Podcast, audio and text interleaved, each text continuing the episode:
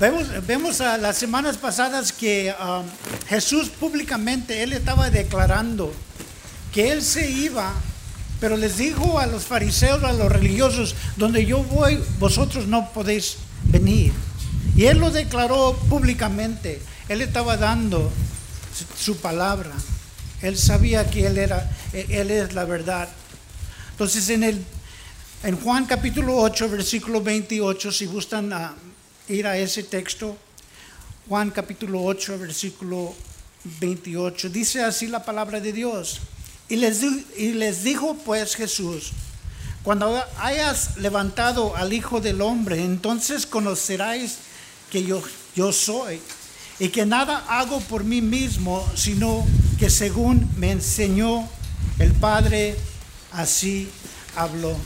En cuando ellos lo levantaron, la vez pasada hablamos de la cruz, en cuando ellos levantaron a Cristo, no estuvo parte del, de, este mundo, de esta tierra, tampoco del cielo. Dijimos en cuando Él dijo, Dios mío, Dios mío, ¿por qué me has desamparado? Y eso es el tiempo en cuando Él tomó nuestros pecados. Encima de Él, Él pagó por nuestros pecados alguien tenía que pagar. Y vino Dios mismo en carne, Jesús. Esa muerte fue la exaltación de Jesucristo. Era la victoria, Él pagó por nosotros en la cruz. Su muerte fue su exaltación. En cuando Él tomó su puesto.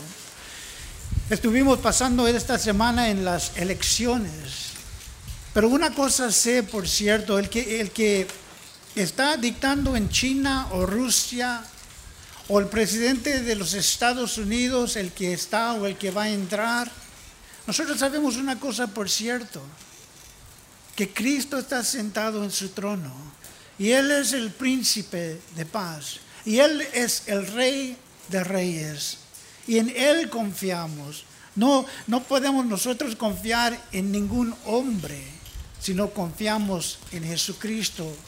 Y nosotros estamos aquí para predicar a Cristo. No nos, no nos preocupamos de mañana, estamos concentrados aquí, ahora, en la palabra de Dios. Dice el 21, por eso dije que Él está exaltado, Él tomó su puesto, Él ganó para nosotros. El 29 dice así, porque el que me envió conmigo está no me ha dejado solo el Padre, porque yo hago siempre lo que le agrada a Él. Una vez más, porque el que me envió conmigo está. No me ha dejado solo el Padre, porque yo hago siempre lo que le agrada a Él.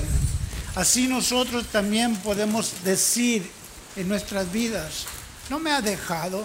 El que me ha enviado el, con el mensaje, Él no me ha dejado y yo hago lo que le agrada a Él. Esto es muy importante. Porque cuando Él nos manda a amar a nuestro prójimo, en cuando ellos están a las 3 de la mañana todavía haciendo ruido con su música, y la palabra de Dios dice, ama a tu prójimo. En cuando dice, orar por vuestros enemigos. Esas son las cosas que le agradan a Él. Cuando nosotros tomemos nuestra cruz, nosotros queremos decir, nosotros eh, somos cristianos y hacemos lo que le agrada a Él, pero a veces Él nos pide hacer cosas que no queremos hacer, pero lo hacemos porque esto agrada a nuestro Señor. Amar a nuestro prójimo a veces es difícil, pero es mandato de Dios. Una vez más, Él, Él nos está enseñando que el Padre lo envió así como Jesucristo nos envía a nosotros. Y así como el Padre estuvo con Él, está con nosotros. Dice la palabra de Dios, y lo he dicho mil veces y lo diré mil veces más, que el mismo Espíritu que resucitó a Cristo de los muertos, ese poder mora en vosotros. Eso dice la palabra de Dios. Aún hacemos lo que agrada a Dios aun cuando es una cruz. Cuando Él nos pide hacer algo, cuando Él nos pide humillarnos, porque la humillación agrada a Dios. y hacemos lo que le agrada a Dios. A cada uno de estos tambos, estos tambos azules, uh, tienen como mil libras de agua, si no cerca de eso, entonces no se preocupen, um, estamos firmes ahí, ¿ok? El 30 dice así, hablando de estas cosas, muchos creyeron. Now, en cuando Jesucristo estaba hablando, Él les estaba hablando la verdad y dice la palabra de Dios que muchos creyeron, pero había algunos que no. Ellos estaban escuchando la misma palabra, pero había unos que lo rechazaron. Dice la palabra de Dios, hablando de estas cosas, muchos creyeron, pero había unos que no. Esto me trajo a mente en cuando yo era joven. Yo tenía como unos 16, 17 años. Y me acuerdo que estábamos adentro de...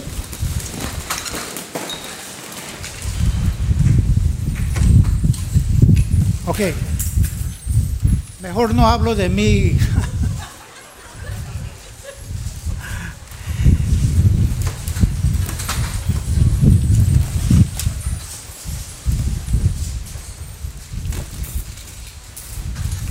Y la cosa es que unos creyeron, me acuerdo que vinieron unos hablando de Cristo, habían como unos dos muchachos y nosotros habíamos como seis. Y me dijo el muchacho, vinimos a hablar de Cristo y todo, todo el grupo de la pandilla, muchos de ellos se fueron. Dijeron, no, no queremos oír de esas cosas. Y se fueron y les estaban haciendo burla. Pero en ese tiempo algo me tocó. Yo ya cuando tenía 16, 17 años ya, ya quería cambiar. Y les dije, ¿sabes qué? Ya mero me, me están convenciendo. Y un muchacho me dijo, Dios te está llamando. Dios tiene un plan para tu vida. Y de todos los que estábamos ahí de la pandilla, la mayoría no estaba escuchando, pero yo sí. Y así la multitud en este día, habían unos que estaban escuchando. A lo mejor vinieron a la iglesia y Dios está llamando. Y de toda la multitud hay algunos que van a creer. Hay algunos, a lo mejor es uno, a lo mejor es un muchachito que ha venido y él está escuchando, porque es el Espíritu Santo. Dice, hablando él estas cosas, muchos creyeron. El 31 dice así, dijo entonces Jesús a los judíos que habían creído en él, si vosotros permanecéis en mi palabra, serás verdaderamente mis discípulos.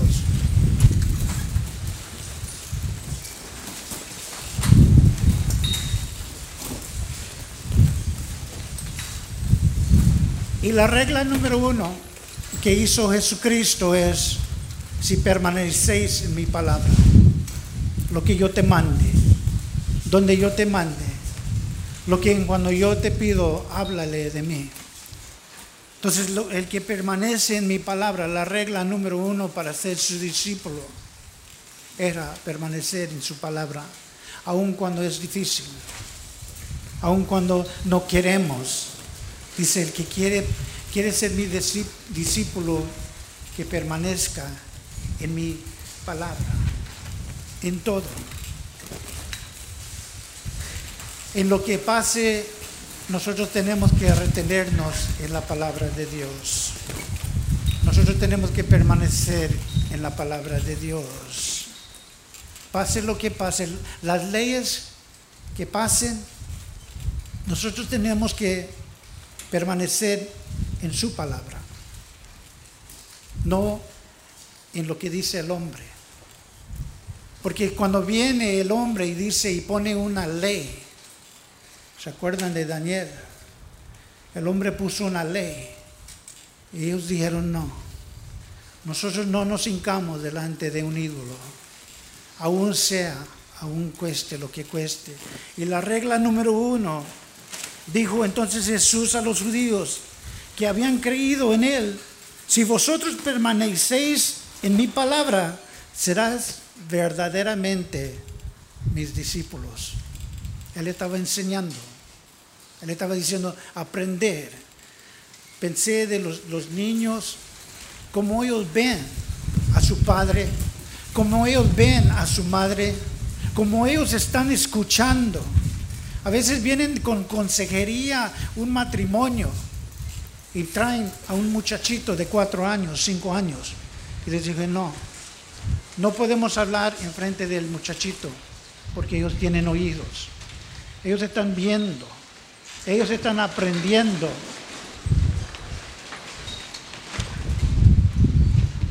Estar, estar fijo en nuestra fe. Esto es lo que dice la palabra de Dios. Y estar fijo en la fe de Cristo.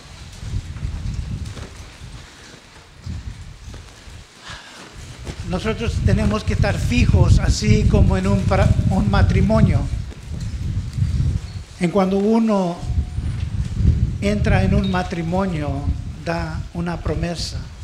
Nosotros decimos delante de Dios y delante de todos estos testigos, serás fiel hasta la muerte. Y nosotros decimos sí.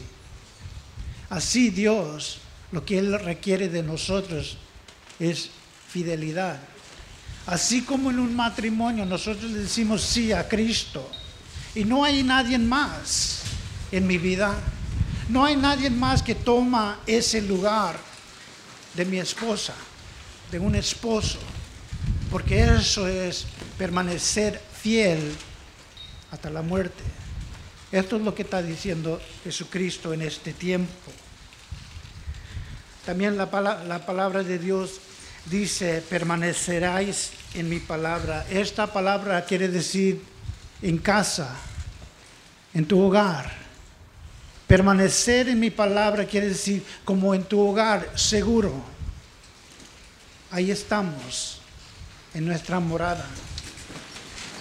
Nuestra, nuestro hogar es un refugio donde nosotros vamos y descansamos. Él dice, permanecer en mi palabra porque ahí es donde van a encontrar eso, el descanso, el refugio.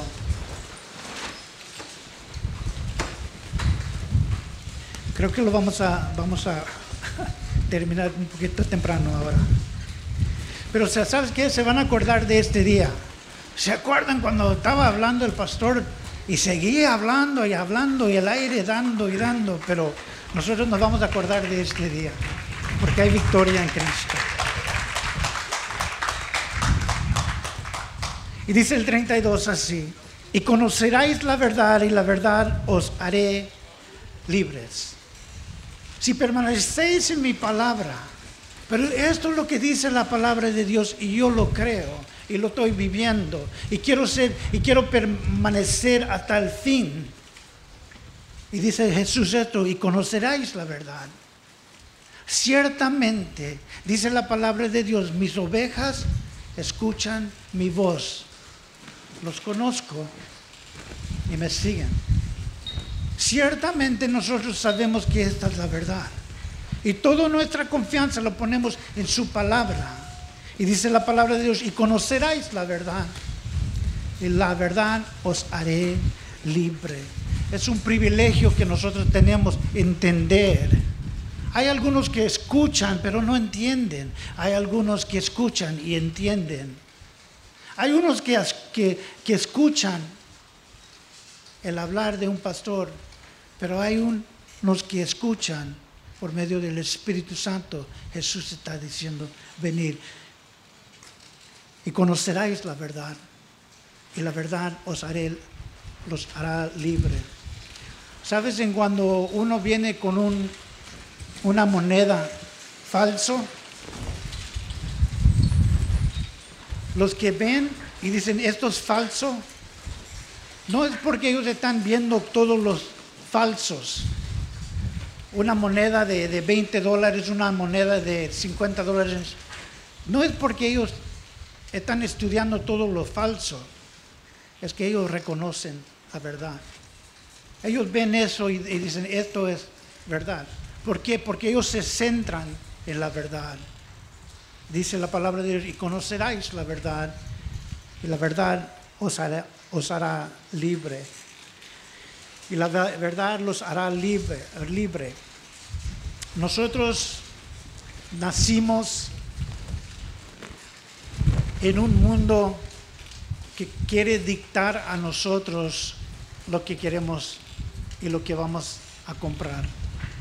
Ponemos a mis dos nietos, pongo a, Alejo y pongo a Levi y pongo un juguete en medio de ellos. ¿Y qué pasa? Se ponen a pelear. Es mío, no es mío. Eso es la naturaleza del hombre, pero la verdad nos hará libre. Estamos atados por el juicio de Dios, porque cada uno de nosotros sabemos lo que hemos hecho. Sabemos cada uno de nosotros donde nosotros hemos fallado. Y nadie más lo sabe, pero nosotros sí. Y la conciencia, dice, dice mucha gente, la conciencia me está matando. Porque uno sabe. Y dice, la verdad os hará libre. Dice, la, verdad os hará libre. Pero voy a terminar con esto. Pero la justificación que Cristo pagó, alguien tiene que pagar. Y Cristo pagó por nosotros. La justificación, la sangre, la muerte de nuestro Señor Jesucristo nos hizo libres. Porque lo espiritual lo espiritual oscuro nos mete en la mente, esto es lo que hiciste, tú no mereces estar en el cielo. Y el espiritual oscuro, el enemigo, los demonios, Satanás viene y nos, nos está juzgando, nos está juzgando, digo. Y la palabra nos hará libre de la conciencia del el maligno que viene y molesta. Dice, y la verdad os hará libre. Y la justificación por medio de la cruz nos limpia de todo pecado. Gálatas 5:22 dice, más el fruto del Espíritu es amor, gozo, paz, paciencia, benignidad, bondad y fe, mansedumbre, templanza contra tales no hay ley. Pero los que son de Cristo han crucificado la carne en sus pasiones y deseos. Si vivamos por el Espíritu, andamos también por el Espíritu. Jesucristo nos justifica, el Espíritu Santo nos santifica. Por eso nosotros tenemos victoria sobre la carne por eso nosotros somos verdaderamente libres por la sangre de Cristo, por la justificación del Espíritu Santo. Y le respondió, linaje de Abraham somos, jamás hemos sido esclavos de nadie. ¿Cómo dices tú que seráis libres? Entonces él está enfocado en los creyentes, entonces hablan los no creyentes, lo que están negando. Dice, y le respondió, linaje de Abraham somos, jamás hemos sido esclavos de nadie. ¿Cómo dices tú serás libre por el orgullo que ellos por medio de la carne, por ellos medio del nacimiento, iban a ser libres? No era por el nacimiento no era porque nosotros somos miembros de una iglesia que somos salvos. No es porque nuestros familiares, mi mamá, mi papá, mi abuelita, son cristianos que somos salvos. Eso es lo que ellos pensaron. Por eso.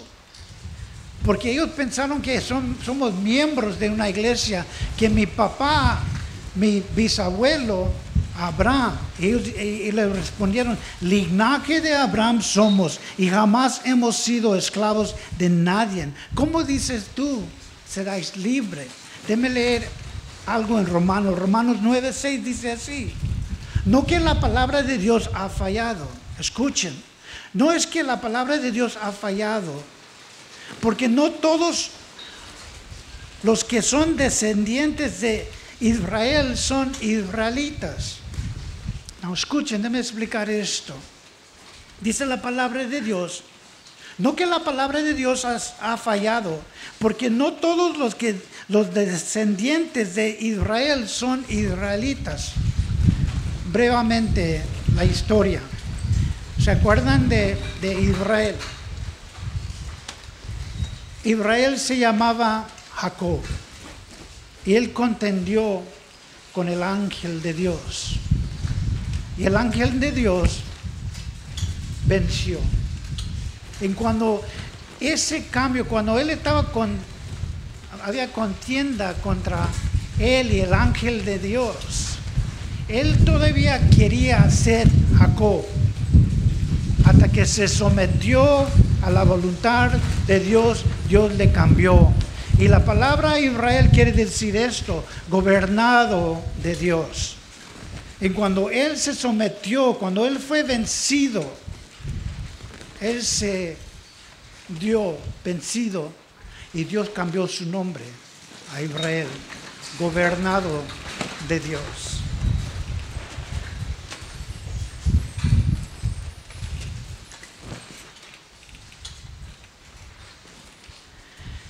Había otro, y este se llamaba, dice el 7, ni por descendencia de Abraham somos todos hijos, sino en Isaac te seré llamado descendiente. Otra historia, no solamente de Israel y Jacob, pero también hablamos de Isaac y Ismael.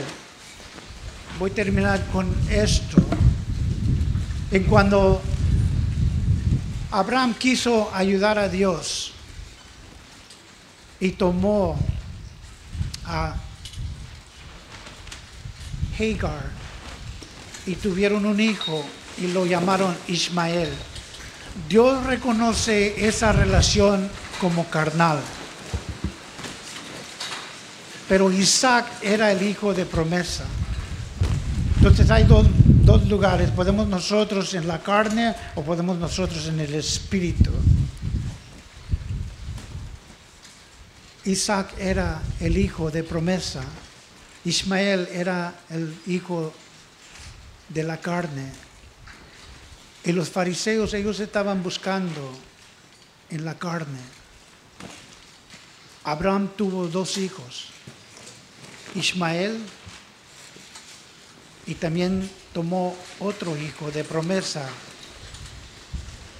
Y los fariseos, ellos estaban viendo el hijo de la carne. Nosotros vemos al hijo espiritual a nosotros siendo nacidos de nuevo por medio de Jesucristo.